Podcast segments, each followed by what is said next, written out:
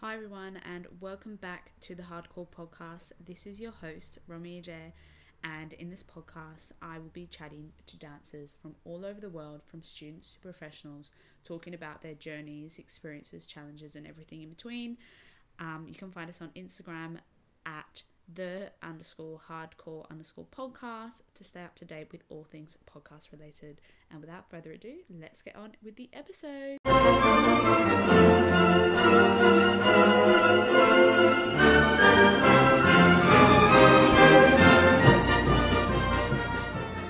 Hi, everyone, and welcome back to the podcast. In this week's episode, I'm joined with Leisel Rose. Hi, Leisel. Hi. How are you? Good, thank you. How are you? I'm good.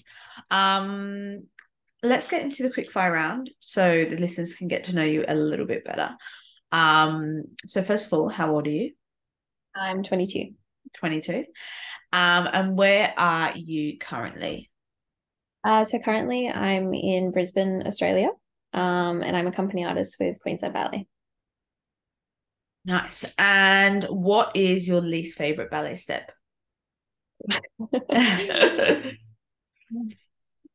I don't particularly like um on turns in second on pointe for girls.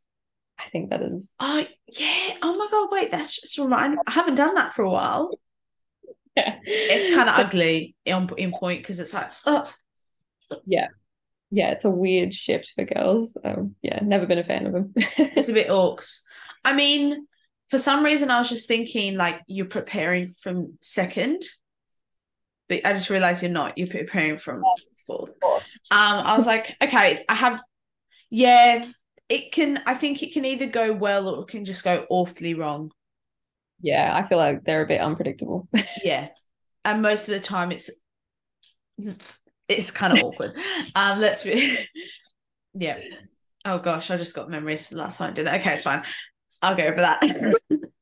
um yeah, not ideal. But guys make it look so good. So they make it look so easy. they can own it. That's fine. I'll let them. They can have that step.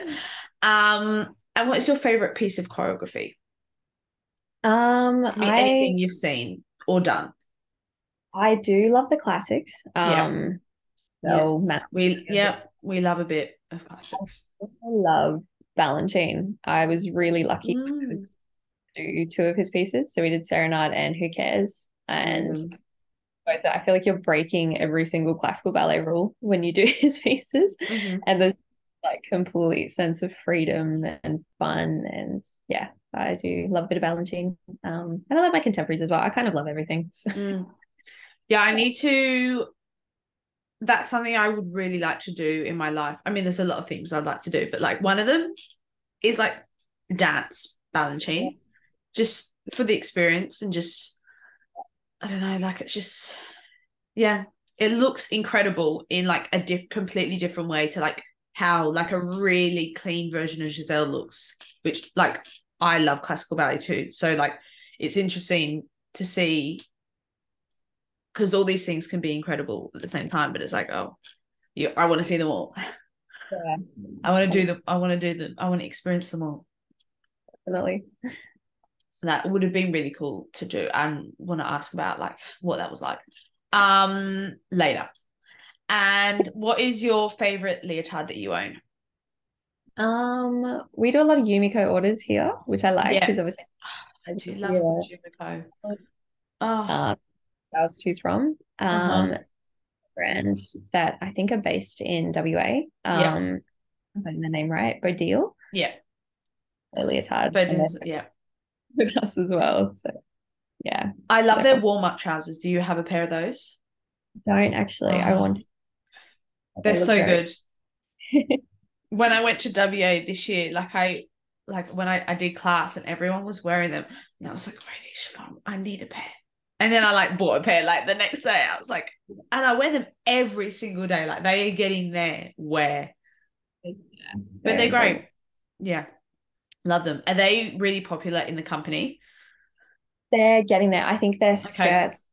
Um, there's a few leotards coming around, and I've got Yep. quite a few.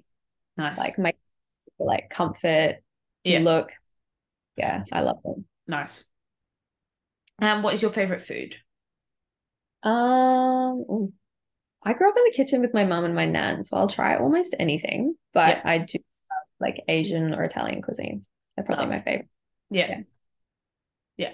Good choices.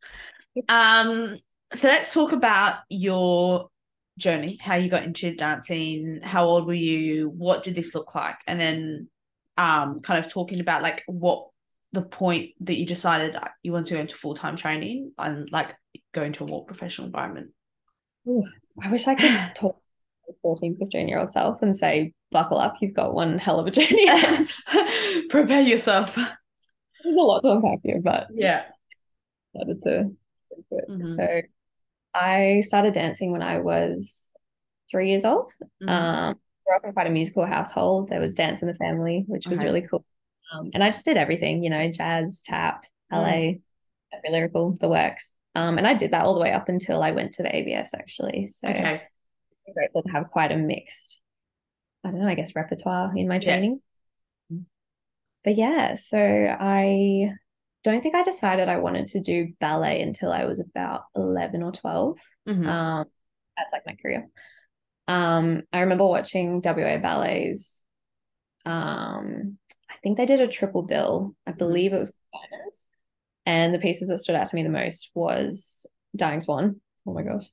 And um i think it was I, i'm pretty sure it was that triple bill that they did who cares as well actually balanchine's. Mhm. um i just remember like watching every second of it going oh my god this is what i want to do. Mm. And then it was recommended to me to audition for the Aussie Ballet School's um, interstate training program. Mhm. And I had never heard of it at the time. Um, so we looked into it and they were coming to Perth to audition. And I was just a couple of months young enough to do the audition, basically be in the program, which was very cool. Um, so yeah, I just went, all right. So I auditioned for it. Um, managed to get in, which was pretty cool. Um, and I did that program for two years. So I would go to Melbourne in about the middle of the year and um, got to spend like a week at the school training, um, doing their, yeah, what they would do in a day basically. Mhm. They got to you, you know, see if you're the right fit for them. Um, and I was quite surprised, but I got into level five for 2016, which was cool. So, Wow. yeah, so that's how I kind of got into it all. Mhm. Um, and then, yeah, my beautiful family packed up and moved to Melbourne with me, which I'm so incredibly grateful they did. Um, they just wanted to give me the best possible opportunity to support me and follow my dream. Um, and I think it's so important to have like a home to come home to at the end of the day as well. Like training's hard. Mhm. So, yeah, I will forever be grateful that they did that. Um, yeah, I came to Melbourne in 2016 and I joined level five. Um, and yeah, I went into full time training for the first time as well. So I've still been doing, you know, full time school after I was training, all of that um, up until then. So I Mhm. was 15. Um, and yeah, I remember coming home on the first day and saying to my mum, I can't even do a plie. I had to be completely retrained. Um, I felt the worst in the class. And yeah, obviously around that age as well, you you know, you're starting to turn into a woman. You're looking at yourself every day in just a leotard and tights. Um, so obviously along with that, you know, came some body image, some eating issues. I could talk for Mhm. years about that side of ballet and training for young girls, Yeah. the whole thing in itself. But it's rough. yeah, yeah. Um, so I had a bit of that, but um, I also joined, I think we were called the vintage year or the golden year. Mhm. And we were basically once in a blue moon, a whole level of students was just incredibly strong. Um, and yeah, so not only were you like proving yourself, you know, trying to stand out in a strong group, but also obviously with training, a bit of an unlevel playing field as well. Mm. But I was noticed for having a niche for being incredibly quick and adaptable with choreography and quite reliable. Um, so I did get the opportunity to, you know, for certain productions, dance up with the older levels, which was cool. Um, and yeah, and then closer to my graduate year, I was indirectly told that I didn't have the right look for ballet and I wasn't like everyone else. And I just started to feel like I wasn't really, I don't know, What a weird thing to say. Oh, I'm over this. yeah. I mean, oh my God. Yeah, and right at you know, Yeah, right to- as you're graduating, you're like already having a midlife crisis. Just someone's like, You're not right for this. Sorry. gosh, yeah. So Um, that that's where I started to feel like I was never really believed in, and it kind of led confidence and self doubt issues. Okay. Um, and yeah, but it was also kind of the turning point for me where I was like, well, you know, I don't dance for everyone else. I dance for myself. Mhm. Um, I'm not going to dance to please others anymore. yeah. um, yeah, I worked on my confidence a lot and just remember thinking, well, if no one's going to believe in me, then I will. Um, yeah, and then within that, you know, I still, I felt like as well, I was always waiting for someone to be injured, which sounds terrible, to get opportunities because they noticed that I had this niche, but it was like I couldn't have the opportunity to be put out there a little bit more unless that happened because I was such Okay. a good, Yeah. which incredible, but yeah, obviously it was a bit of a blessing and a curse. Mhm. Um, and then, yeah, into my graduate year, I started being told that those qualities would be really valuable in the company and that I had a really good shot at a job, um, which was that felt great compared to the feedback I had the year before. Um, Mhm. I was never really given any other feedback other than that. You know, there's the typical hone your technique, but you're looking Mhm. really.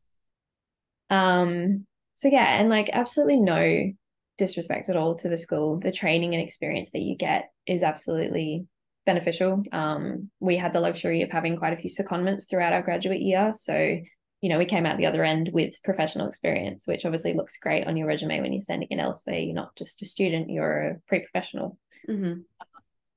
But uh, I think this is all done differently now as well. But at the time, I was in the last year of David McAllister's directorship. Um, so we would have an interview to find out whether we have a job or not. I believe they do it differently now. Mhm. Um, so yeah, I went in on the day of my interview.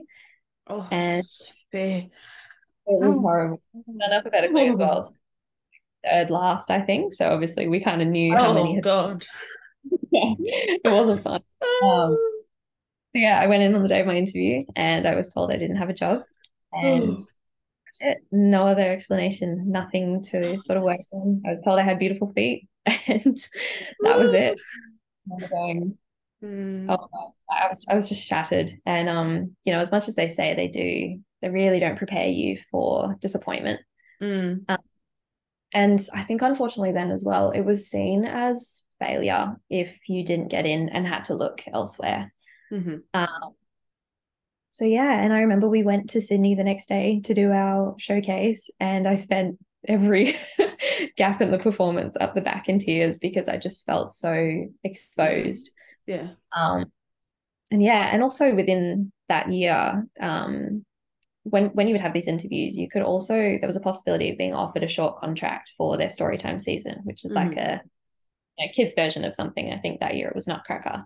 Mm. Um, and it was the first year that, or in quite a while that I knew of, the people that got into the company also got to do story time because they weren't needed for the first month of the year or something like Mhm. that. So there was no other option. It was just yes or no. Mhm. So yeah, that was a bit crappy as well. Um, but then through injury, I was actually offered a spot for story time, which ended up being perfect timing for getting ready for audition season as well. Because obviously Australia, we have a bit of a gap where Mm. things continue on. Mhm. Um, so yeah, and it was in that that I got to meet Madeleine Eastoe and work with her. She came on tour with us, and she was the first person I felt like believed in me and supported me. Um, she gave me a lot of opportunities within the tour. Um, I got to learn the Grand Pas. I got to do a couple of shows at the Sugar Plum Fairy, and it just really boosted my confidence. I think I felt Mm. like I was at a point that I really needed that. Mhm. Um, and then yeah, along the tour as well, I was there was mention of the possibility of more work. Um, so I was like, oh, okay, obviously there. Yeah. know, Like. Mm. And then we got to the end and nothing. I didn't hear a thing. It was thanks for working for us. Off you go. Oh, So- that's really hard. Um, so I'd spent the whole tour um, sending out applications, trying to plan an audition tour as well. Um, but obviously, I had limited dates, being that I was working up until pretty much the end of January. Mm. but there also was limited opportunities that year. It was a bit of an off season. Um, and keep in mind, this is the start of 2020 as well. So Mhm. Was, yeah. uh, chaos. it was coming. Um, it hadn't gone global just yet. But Mhm. um, so yeah, I ended up going overseas. I was fortunate enough to receive a scholarship um, through the Big Brother movement, um, which was really really great. They they basically give you a sum of money to go overseas and gain experience in your chosen field. So they had one for performing arts, and then I think it was like agriculture, that sort of thing as well. It was really cool. So I was really grateful to have that, um, Mhm. and it really helped being able to go over. Um, so yeah, I went and nothing can prepare you for going over to audition, especially coming from Australia. We're in quite a little island down here, even though we're a big country. Yeah. You know, there's only limited opportunities here. So it's quite a while away. It was quite daunting. Um, but I had pretty positive experiences. I made it to the end of my first audition, um, which felt pretty good. I got to do two days of company class with Birmingham Royal Ballet, which was a bit of a dream of mine. Um, Mhm. And I'm such a big advocate for um, private auditions. I think it's so good when you get to feel the company around you. They get to see how you slot in. You know, you're not in a cattle call. Mm. But they had uh, Carlos Acosta had just started his directorship, so there Mm. was no jobs going. But I was still Mm. so Yeah. Great to do. Um, Yeah, yeah. And then having done a bit of Balanchine and stuff, I decided to try out um, an American company, Houston Ballet. And I was cut before pirouette. There was about 30 of us that that was it. They said, off you go. Wow. So that was disappointing. And that was at the end as well. Um, so yeah, I was a bit obviously a little bit disappointed with that one, Mm. but there was still um, Yeah. the last month of training, I had also auditioned for Hong Kong Ballet. Um, and the director had spoken to me and said he was interested and would possibly get me over in about March, I think it was, to do class and, you know, feel the company.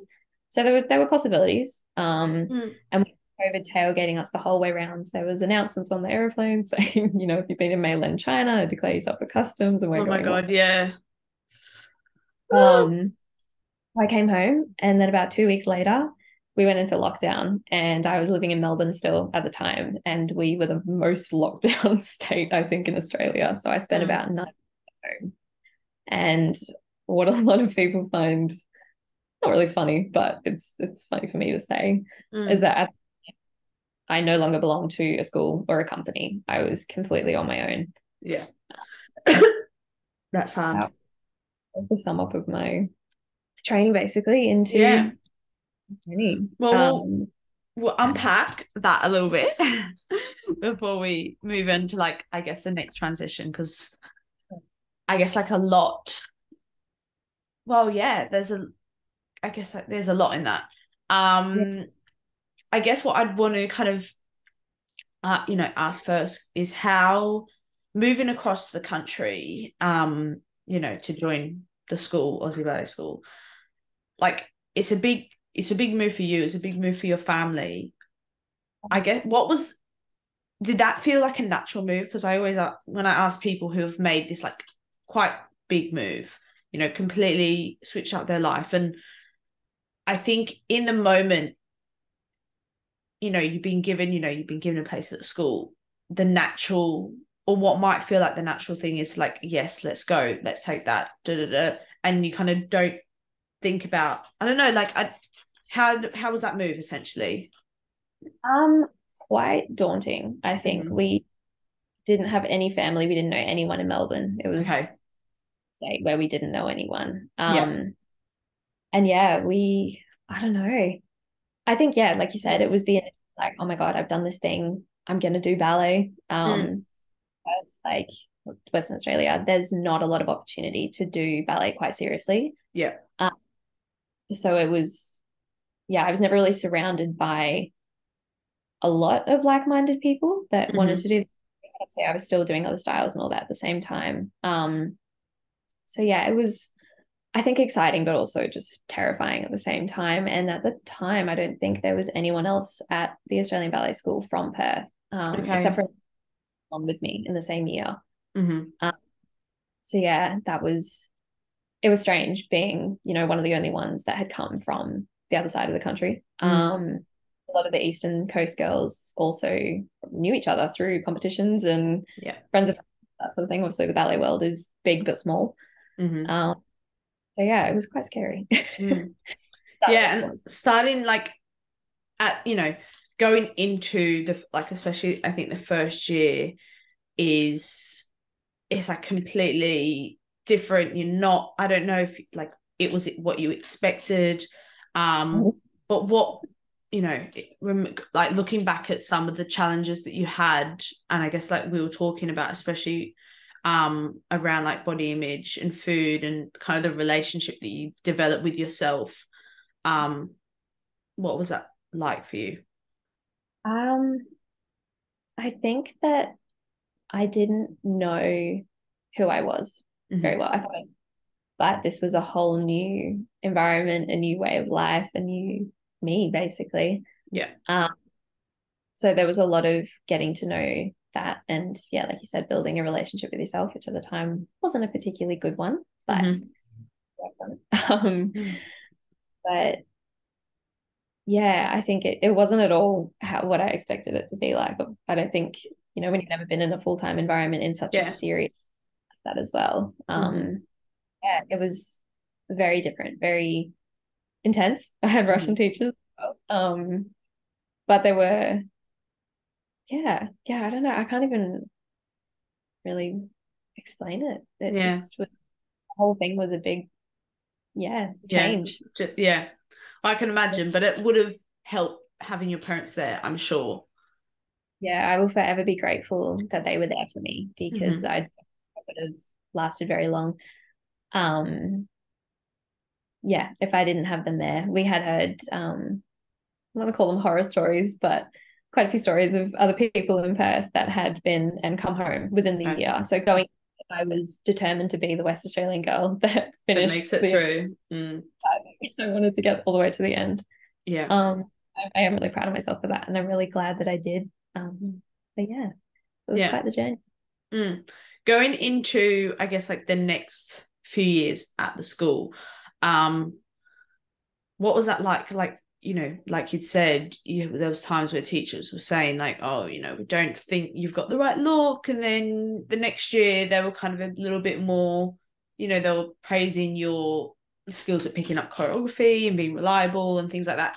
How did that, I guess, like chain? Well, you said you ended up graduating with pretty low self confidence, um, but like when you were in the environment, what I guess like what was the experience? That I guess as well someone who's going through that and listening to, to this now what advice would you give to like get through? Because school is like this like it is yeah. up it and all the way down like within the same week. Um absolutely. so yeah how did you kind of looking back how do you think mm. you dealt with it? Would you have dealt with it differently what advice would you give to someone who's like right in the middle of their training? I think I think when I had that moment of remembering why I dance. Yeah. Because you do get so consumed by this feeling that you're trying to impress the people at the front of the room. Yeah. That you and then yeah, you hear something like, oh, you're not like everyone else, you don't have the right look. And it just, yeah, it crushes your self-worth and your belief in what you can do. Mm-hmm. Um, and yeah, I think that, yeah, it's so easy to get caught up in that. So I think, yeah, really holding on to why you do what you do. Um, for me, I've always loved performing more than classwork. Um, mm-hmm. It's grown on me, but definitely at, at, the time at the school, I was much more of a performer than I was a class dancer. Mm-hmm. Um, and you know, there is something about that feeling that you just, yeah, hold on to. Mm. Um, but yeah, I think that yeah, remembering that was really important. Um, and then I think as well, like it's hard. So, yeah, it's so hard to put into words because I think at the time I thought I was really happy. You know. Okay. You don't obviously. But looking back, yeah, no, I feel I feel the same. Like I look back and I think, I think you thought you were happy, but you're actually going through all this and just blocking it out. So like I don't know if you're really happy. Yeah, no, literally until I sat and wrote a few notes about, you know, mm. what I wanted to talk about today. I hadn't actually sat and unpacked it before. And it was it brought up quite a lot. And I was like, oh my gosh, this has a hell of a journey. Mm-hmm. Um, but yeah, I think that yeah, remembering who you are Mhm. um, and what you can bring to the table and focusing on that rather than focusing on the people at the front of the room. They're going to think what they're going to think. Yeah. Um, you know, quite often in school, there is a bit of an unlevel playing field as well. So, you know, I think just going in there every day and knowing that you're putting your all out there Mm. and yeah, I don't think there's anything I would have done differently. I think that I, yeah, went in every day and did the absolute best I could. And um, yeah, I'm a big believer that everything happens for a reason. Um, I think that comes up quite a lot as we go on the next few years. Mhm. Um, but yeah, I think that having that turning point was really important. I think that those things being said to me actually was the best thing ever because it made me go, okay, well, that's what you think of me, but I'm still going to show up and, Mm. you know, out there. And but yeah, it almost had the reverse effect. Even though it crushed me, it also was a bit of fuel for wanting to keep going and Mhm. proving that I just need to prove myself a lot. So Yeah. it good. Yeah. no i do that. really i really relate to that actually um i think it's just people have different personalities and stuff Oh. like that i mean like it crushes you um and you know i think everyone will have a point in their training where something has been said to them that was quite hurtful like you know it's affected them it's might come in their head every so often like five years from then. Like i still get things that come up. But at the time although like something you know was said and it was not the fate not not always what not what you want to hear um i think for some people it's like it is fuel for like okay i'm gonna prove you wrong. I'm gonna prove to myself that i can do this.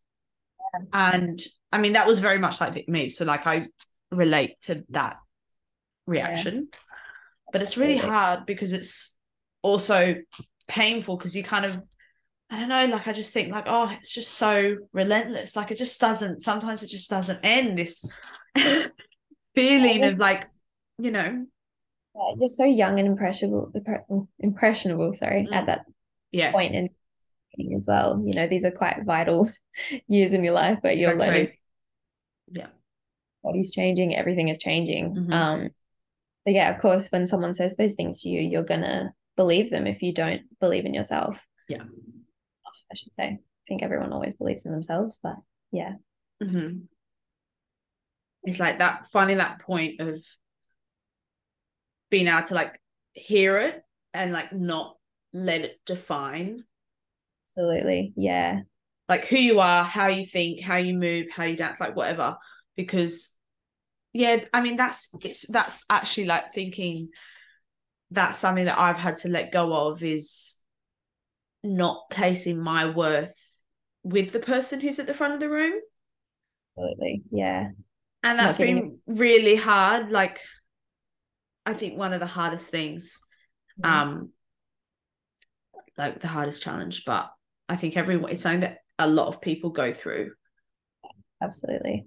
like we're all seeking this validation from the person at the front Yeah. And even, you know, ballet itself, you're constantly striving for per- for perfection, but Yeah. perfection doesn't exist as I know. well. doesn't exist we're chasing craziness Yeah. yeah. yeah but yeah i guess that's i mean thank god we're in a better place Yeah. and it's something i don't think it's something we have to go through but it is something that you if you go through it's just it's how Yeah. can we not let it i don't know it's it's really it's hard it's strangely common. There are so Yeah. many people about their journey through training Yeah. that when you sit and look back on it, you go, oh, that was pretty, you know, not great. I don't want to say traumatic because that sounds quite heavy, but yeah yeah, it's pretty loaded it's a loaded experience especially It- during such young years like And it's so sad how common that is that, Yeah. you know, you should go through that in your training. You know, your training should be setting you up for the good, not stripping you down to get to that. I think that's the hard thing is like I and I think that's what a lot of schools I think are struggling to I guess encapsulate is like how how can we perfect? pre- mm, my god i can't speak. Prepare the dancers for so-called the real world. We're all living in the real world right? Anyway so like i always find that phrase. I'm like but this is the real world too. We're just in school. Um is how can we like prepare our dancers to like because in you know in a company environment you know stuff does sometimes you know you have a dark quite you can be in a company with a controlling director or like quite controlling staff or you know there's always going to be favoritism wherever you go. There's always going to be rejection. There's always going to be being put into th- having parts taken away from you given to you last minute. Like like i completely understand being prepared for that but there's there's a gap between preparing yourself like preparing the dancer for a challenging professional life because it's a challenging experience. And then stripping them down so they actually mentally can't get through so-called challenging professional life. And i don't i don't know there's a gap. And it's not it's not making a lot of sense. I because the more i mm. think about it i've had a lot of conversations this week with people and i'm just kind of got to this point where I just don't actually think a lot of schools are preparing mm. dancers to be the best version of themselves, essentially. Um, as a person where they can go into an environment and be like, I believe in myself, I believe in my journey, I believe that whatever's meant to be, and like strongly be able to say that. Um, but also be prepared to dance professionally um I mean, it's not saying that like when p- people coming out of school at the moment aren't like up to scratch or anything, but it's more like it's being able to jump into things. I don't. There's just all these little things, and I just think there's a gap, basically. Yeah, and there's a lot of preparing the dancer, mm-hmm. but not the pet. Yeah, and there's a lot of neglect to the mental health side and yeah. the I guess individuality side. Yeah. You know who that does often, you know, they're like, well, we're pre- preparing the dancer, but there's so much more to you than just a dancer. Yeah. Oh, that later, but yeah. yeah. I mean, yeah, exactly. It's it's a strange one, but so going back to you could let's go back to you your journey. Um, um, so you came back to Melbourne, and it was like the start of COVID. I remember this really strongly because I had a friend who I was like dancing with who was from Queensland. And before COVID happened, she was kind like, and her mum, I think, worked for Qantas. So they were finding out, like, they were being told, like, oh, okay, we're thinking before like lockdown was announced, like, okay, borders with, you know, we the border might be closing in two weeks. Like, there's word. Um, and so she kind of just like had to leave all of a sudden. We all kind of like oh like oh this covid thing like two weeks max. Like she's got but then it was like the fact that through her we'd heard, heard that australia was shutting its borders. We're like that's quite intense you know? Yeah. anyway i just have so i can imagine flying from europe in this kind of build up when no one really knew what was going on. Like did, was that ever a fear? Like were you hearing that that you felt like you had to rush home at a certain time because of that? Yet, I okay. so it was just before that. Getting home, it started okay. to. Okay. very lucky to get back when we did. I didn't have to worry about the whole um hotel ISO, oh, any of that. Amazing. Amazing. incredibly lucky there. But yeah, it was okay. We're going into this little snap lockdown. It'll be two to three weeks, and we're mm-hmm. like, oh. Mm-hmm. um. For my training, I did feel prepared for that and been taught how to look after myself, um, how to condition my body, all that sort of thing. Mm-hmm. So I was like, all right, well, you know, I'll get up every day, I'll warm up, I'll do some sort of class holding onto my stair banister. Little, yeah. squares of whatever I had at the time. Um, and yeah, just try to keep a routine going. Um, mm-hmm. but yeah, but then we started to know obviously lockdown wasn't going to end anytime soon. Um, and I was like, I need something to keep me going mentally, to keep me learning. Yeah. Um, with the TAFE and I just wasn't really interested in any of the courses. Um, and that's when I decided to do my Pilates course. So mm-hmm. for the I was at training at the Aussie Ballet School. Um, I was also going to Align for Life Pilates in the city and doing Pilates sessions once or twice a week for about mm-hmm. an hour after hours. So um, I met the beautiful Chantel Ralston, who was a former ballerina um, with Hong Kong National and English National Ballet, mm-hmm. and not long retired as well. So she had the whole ballet understanding as well. And um, yeah, my conditioning teacher, Katrina, owned the studio. So oh, she wow. worked at the studio that I went to. So mm-hmm. cool. And I, I loved it. I've always been fascinated by the anatomical side of a dancer mm-hmm. and how you know, doing something like Pilates and finding these really deep muscles that we don't know we have all of a sudden makes me stand on my leg better or something mm. like that. Yeah, I reached out to her um, and said, you know, I'm thinking of doing this. The studio that she owned did the training as well, which was amazing. Just, um, oh, and she said, I idea. Um, so yeah, it, I, I started doing that. So it added an element of routine to my day. You know, I had a timeline, I had due dates, kept me in shape as well for ballet, which was because like I said, I had no one. So I didn't have, you know, I wasn't being sent a schedule saying, follow this Zoom link and join our class. I. I don't know if anyone from there or whatever will hear this, but I have always wanted to thank, and I hope I'm saying his name right, mm-hmm. Ernst. Um Ernst not, oh king king behavior. I don't think I would be dancing if it wasn't for those. Oh. So shout out to him. Shout out to Ernst, if you're listening, you, I don't think he's ever going to listen, but iconic king. I'm the same, so I'm, I'm relating to this so much because I think that was the hardest thing, and I always got frustrated because like people like obviously we're all complete like lockdown wasn't good for it. Like it was a difficult time for everyone, um, but it's nice to hear like a fellow person who was also struggling with the sense of because I I like routine, like I like to be busy and I struggle with not being busy. So this was a shock to the system. And it was hard having to make up my own routine because again, like you, that no one was the pre-professional yeah. program that I was in before lockdown. As soon as lockdown start, it that was it. It was yeah.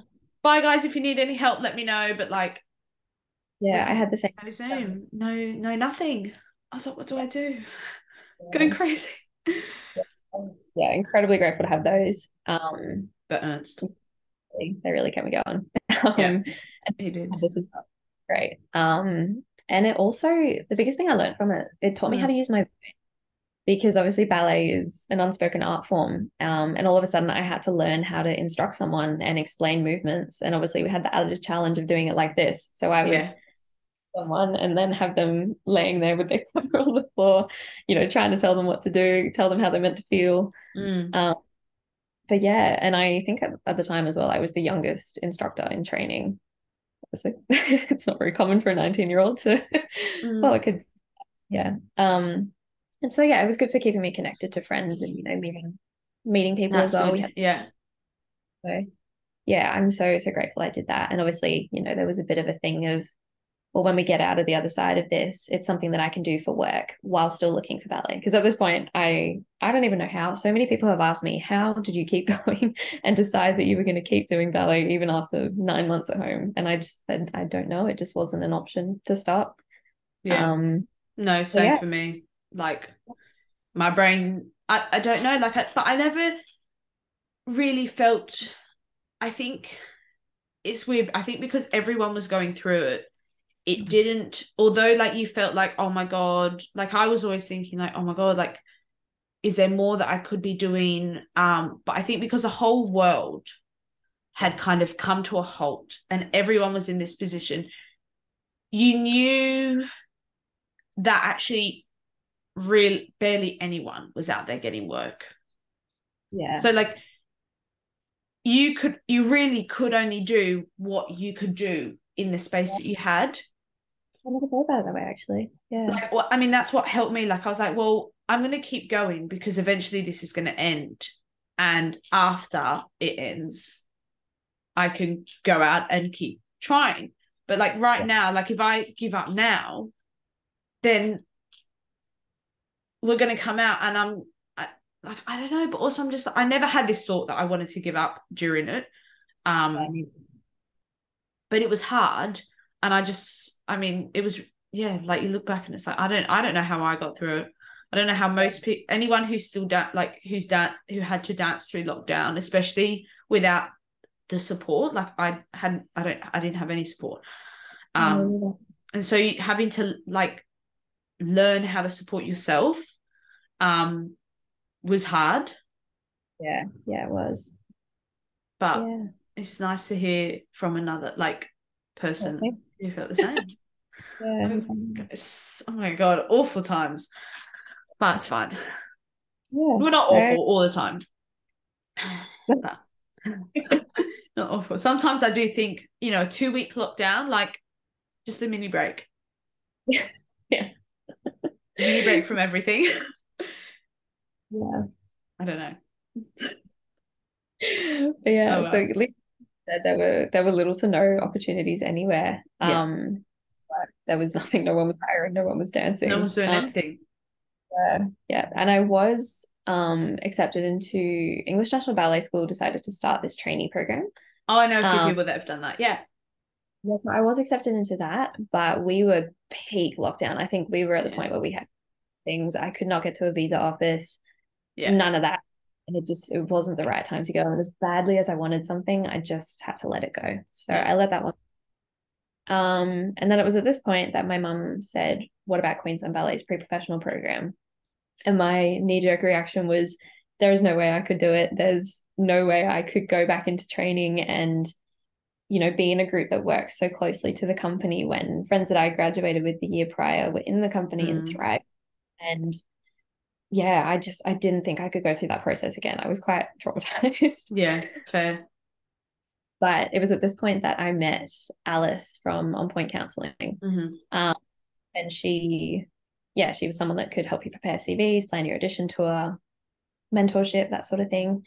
Um, so yeah, I reached out to her and we had a chat about it, and she just completely flipped my perspective on it. And she said, "Look at it this way, you know, you've spent a year at home with no no support, no, you know, no nothing, no schedule.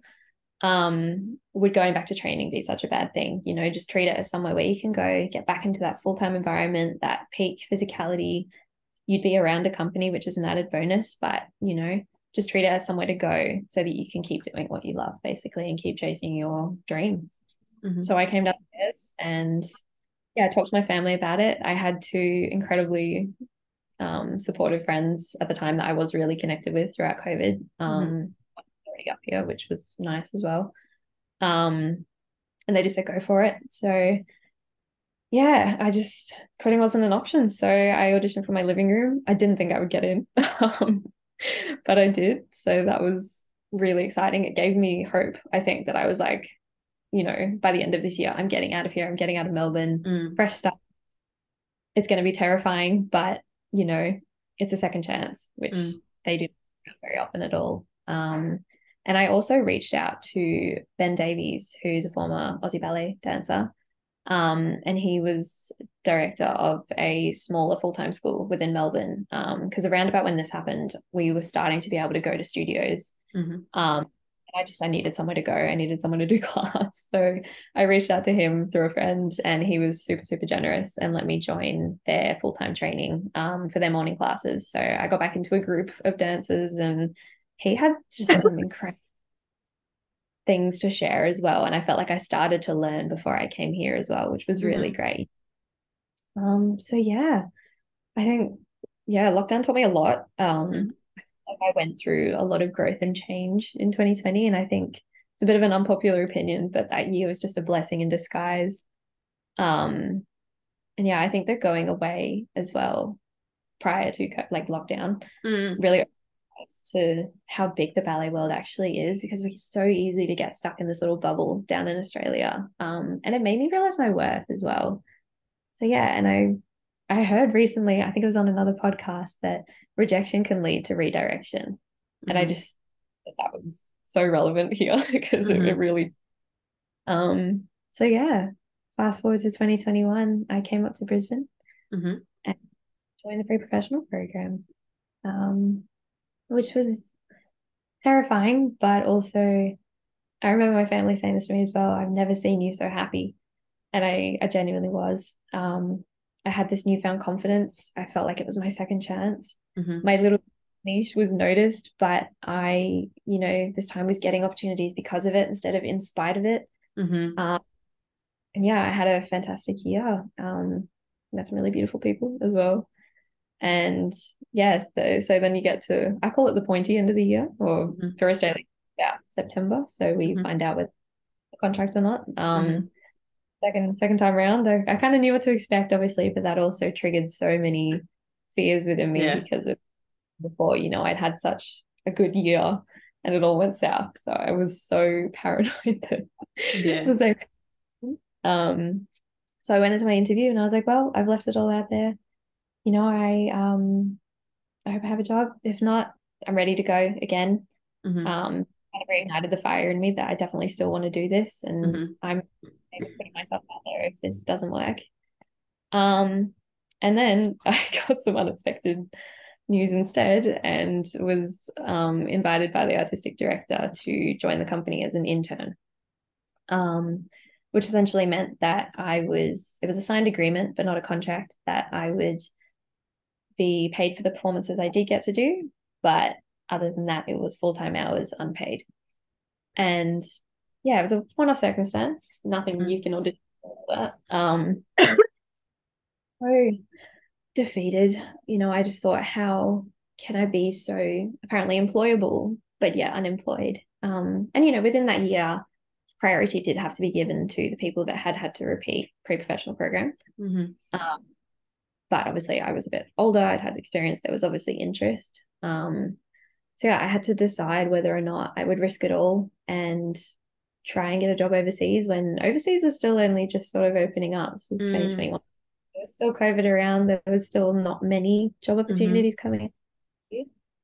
Um, but I was humbled and reminded by some friends and you know my family that you know I was still somewhere to be. It was still exposure to a company and repertoire and somewhere to keep going. Mhm.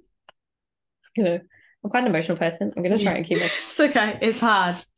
Two weeks later, my family was still down in Melbourne at this point as well. Um, Mhm. and Melbourne had border closures, so I couldn't see them. They couldn't see me. It had been about six months. Yeah. Um, and yeah, about two weeks after that circumstance happened, my mum was diagnosed with stage three breast cancer. Mhm. And I just remember asking her, "What can I do for you?" And emotional. It's okay. It's it's really hard. It's okay. It's all good. You've got Um, this. she said, I just need you to keep going. Don't give up. So, yeah, if there's one thing I still find it hard to this Yeah. day to admit. There's Yeah. one thing I know brilliant. Um, and I had to know how this was going to pan out. I couldn't imagine, you know, giving up this far in and then wondering what if for the rest of my life. Yeah. So I did. I took the internship. So yeah, which- Yeah. yeah, that um ended up. I don't know. I guess I just was like, well, third time lucky. Yeah, just Uh, gotta keep going. See what happens. Oh, Yeah. I came in every day. I did everything in my power to prove I deserved a spot. I had pretty low expectations. You know, I'm at the bottom of the food chain here. There's a whole Yeah. group of young that for the company before me. yeah. Um, but there was, you know, it was a blessing as well because I was more available to be used with the company or I could be integrated with the young artists. hmm And I mean, there were some days where I just felt, you know, invisible. And it was so hard to feel like I belonged in the company when I wasn't even really a part of it. You know, I was, I was on the website. I it was all very closed door because it's obviously this one off, you know, circumstance. it's- yeah. It wasn't open to the public. So Mm. um yeah, and like none of the dancers made me feel that way. They were so incredibly supportive. Um Mhm. QB's referred to as a family, and I absolutely believe that. I think there's very much a group of genuine dancers here, which Mm-hmm. was so beautiful to come into after the past that I'd had. Yeah. But yeah, and I, you know, still struggled with my self doubt as well. So I found it so hard to believe that I was worthy of the things I wanted to achieve. Mhm. Um, definitely thought about quitting. I remember there was a point where I said to my mum, I don't know how much longer or how much more I've got in me if this time doesn't work out. You know, this is well, third time. um, I didn't know how much I could keep putting myself out there and being told I wasn't good enough or being told that I was so employable, yet n- not. Yeah. without further explanation. So, but the feeling of quitting made me feel worse than carrying on did, really. So, yeah. And one member of staff in particular, I think I owe a lot to her. Um, she knew she could rely on me, and she, I think, gave me the opportunities that led me to be seen. So she would throw me in, hope for the best, and yeah, I got to use, I guess, my strengths to my advantage, which was great. Um, and yeah, I, you know, was also because it was an unpaid position for the most part getting up at 5.30 a lot of mornings going to work at a local cafe for three to three and a half hours and then i would go and do 10 to 6 if we were in season it was longer or i would come out after morning class in the gap between shows and work and every weekend i was working i was just completely burning myself to the ground Mhm. um, I was going to say, were you having to work alongside that if you're only paid for the shows you did? I did so I oh, fuck. and very often. Um, and I, I mean, another blessing, but also a curse. Um, Mm, auditioning as well when I could. So okay. I had to pay for, which I could go on for hours about making Oh. students. I think it's so wrong. But In the in Australia, well, was this this was auditions not in Australia? me coming to Australia to do some master Oh, okay. So I had to pay to go down to Sydney to do it. Oh. So paying for the audition itself. Um, oh, rude. Hey, I have never heard the outcome of that audition. We got told we would find out a few months later. Nothing. And almost a year. I still Too haven't many. Literally, I'm over being ghosted. Yeah, it's so like, li- like what? Like I don't understand it. Like I was making a list yesterday about all the places that I've like applied for, and I was like, majority, no answer. Like, Yeah. twenty out of twenty five of these, no, like no answer. I don't get yeah. it. So weird. Um, and wrong. I think, especially you know, so many people went down for that. It was in the middle of winter. It was horrible. Oh gosh. A day later. So it was just, yeah, not not the peak. Oh well, you kept going. Kept Um, going. I went across to WA in my week break, did company class with them. Mhm. But I I remember coming out and called my mum and I said, I felt so good. I felt like I really gave it my all, but I don't think they're hiring. And it's not that I didn't think they were interested. I just had a gut feeling. And yeah, that one didn't work out. Mhm. And then the scariest one was actually that I went back to Melbourne and auditioned for Storytime again because it was coming first time since the year that I did it, so pre-COVID. And um yeah, I stepped foot back in the building that I walked out of feeling pretty broken, Yeah. scary enough doing an audition. um but yeah, I think in a way it was closure. And I think Yeah. I needed it. Okay. Yeah, that felt good. And that one actually worked out. So I was offered a contract for that. Mhm. which then I gave to my artistic director. And at this point, I hadn't heard yet. I had no indication of whether they were considering me for young artists, whether they were considering me for main company or anything at all. Mhm. Um, so yeah, I had to take this to them and eventually decided to let it go. Um, and thankfully, a week later, I was offered a company artist contract with Queensland Ballet. So Oh my god. uh, long time coming. Finally managed to snag one, which felt I didn't believe it at the time. I actually just sat there and went like just zoned out. yeah. Yeah. So I'm I'm three months into that now, which is That is so exciting. yeah. I love that. I like oh happy well it's, not the end, but like it's a happy, moment it's a happy moment after like such a long slog. I call it the long slog. So it Yeah. feels like a slog. It was, it was a really difficult journey. Yeah. Yeah. How like so come you know so now that you're in the company has it is it have you felt a massive change with like compared to being an intern Um, I think the weirdest thing is actually just that um there's not this unfamiliarity of Okay. not unfamiliarity, that's not the word I was looking for. Um uncertainty, Mhm. you know, of what's gonna happen okay yeah, to me when am I going to be a part of this production? Am I going to do this? You Yeah. know, the point last year where there were about three months where I was just going in and standing in rehearsals every day, trying to learn something, trying to keep myself moving, but I just wasn't needed. And that was so hard. And now, you know, at least you know you're going to be a part of the productions, which is very exciting Mm. in some way. You know, you um but yeah, I think that's just the weirdest thing. I still find myself, someone will mention, you know, um something to do with coming up to the audition point of the year. Um, and I start panicking. I'm like, oh my God, that's coming soon. And then forgetting that I don't have to go through that anymore. And yeah, I've just had the same sense of uncertainty for about three or four years now that it's just normal to me.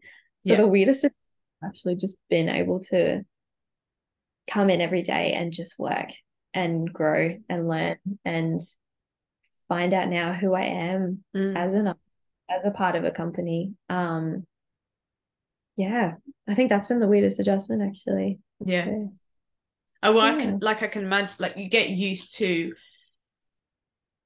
the uncertainty. I I I phrase I always say that like it's like living on the edge. Like you just don't know what's gonna like where the edge like it's like a blind edge. yeah, yeah, like That's how I feel. That's how it feels. so weird. It's such a weird I mean it's not that much of a blind edge, but it's it's it's uncertain.